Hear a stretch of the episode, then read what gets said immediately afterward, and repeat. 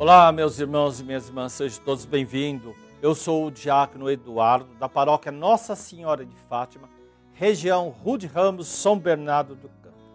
E é com grande alegria que iniciamos nosso programa Verbo, a Palavra de Deus da Diocese de Santo André.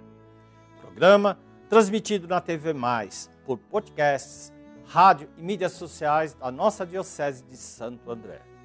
Neste dia, 29 de dezembro de 2023, sexta-feira da oitava de Natal. O Senhor esteja convosco, Ele está no meio de nós. Proclamação do Evangelho de Jesus Cristo, segundo Lucas, capítulo 2, versículo de 22 e 35. Glória a vós, Senhor.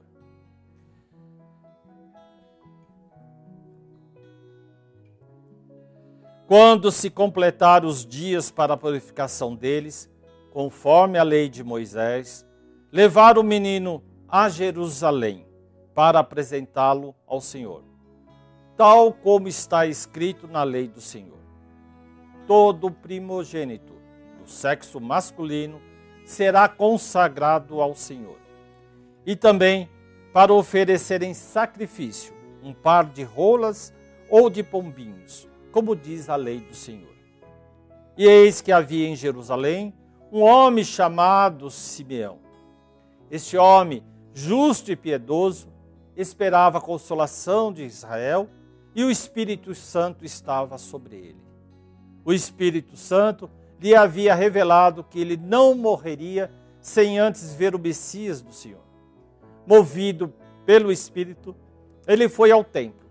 Quando os pais levar o menino Jesus para cumprir o costume da lei a respeito dele, Simeão tomou a criança dos braços, louvou a Deus e disse: Agora, Senhor, podes deixar teu servo partir em paz, segundo a tua palavra. Porque meus olhos viram a tua salvação, que preparasse diante de todos os povos, luz para iluminar as nações e glória de teu povo Israel. Seu pai e sua mãe estavam admirados com o que diziam dele. Simeão os abençoou e disse a Maria, mãe do menino: Eis que este menino será causa de queda e reerguimento de muitos em Israel. Ele será sinal de contradição. Quanto a você, uma espada vai atravessar a sua alma. Palavra da salvação, glória a vós, Senhor. Queridas irmãs, queridos irmãos, o Evangelho de hoje evidencia dois grandes eixos da existência de Jesus: a sua humanidade e a sua divindade. Maria e José, pobres e humildes, são fiéis às tradições religiosas de seu povo, pois são judeus e praticantes de sua fé cumpre o rito da apresentação do filho primogênito. O menino Jesus mostra sua humanidade de forma irrestrita e apresentado o homem Jesus, com todas as suas características socioculturais e familiares do recém-nascido. A pobreza de seus pais. Ele não fora poupado de nada, pois assumiu a nossa condição humana. O Verbo se fez carne e habitou entre o Evangelho de Lucas é envolvido pelo tema de contradição, pois acentua o empenho dos pais de Jesus em inseri-lo na observâncias legais. Ou seja, quatro vezes é dito que tudo era feito conforme a lei.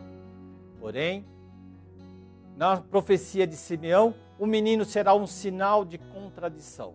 Jesus, crescendo em sabedoria e graça, denunciará a opressão da lei a corrupção do templo, proclama a libertação e a bem-aventurança dos pobres, ou seja, o amadurecimento no amor liberta e cria novas relações justas e fraternas entre homens e mulheres e com a própria natureza. Esse gesto simples de apresentação revestiu-se de simbolismo. Levado ao templo, mais que filho de Maria e José, era filho de Deus. Entretanto, ao consagrá-lo a Deus, evidencia a divindade de Jesus. O menino indefeso pertencia inteiramente a Deus. No templo, estava em sua própria casa. Suas palavras e ações serão a manifestação do amor de Deus para todos nós. E por meio dele é que chegaremos a Deus. Maria, a mãe de Jesus, também é convidada a participar desta prova de amor mediante a dor, uma espada há de, de traspassar-te a alma. A luz que ilumina as pessoas para pela obscuridade da dor, esta permanece o mais seguro caminho para ser do número dos salvos e tornar-se salvador. O sonho de Simeão ainda pode ser o nosso sonho, se entendermos que o Cristo permanece entre nós, como aconteceu com ele.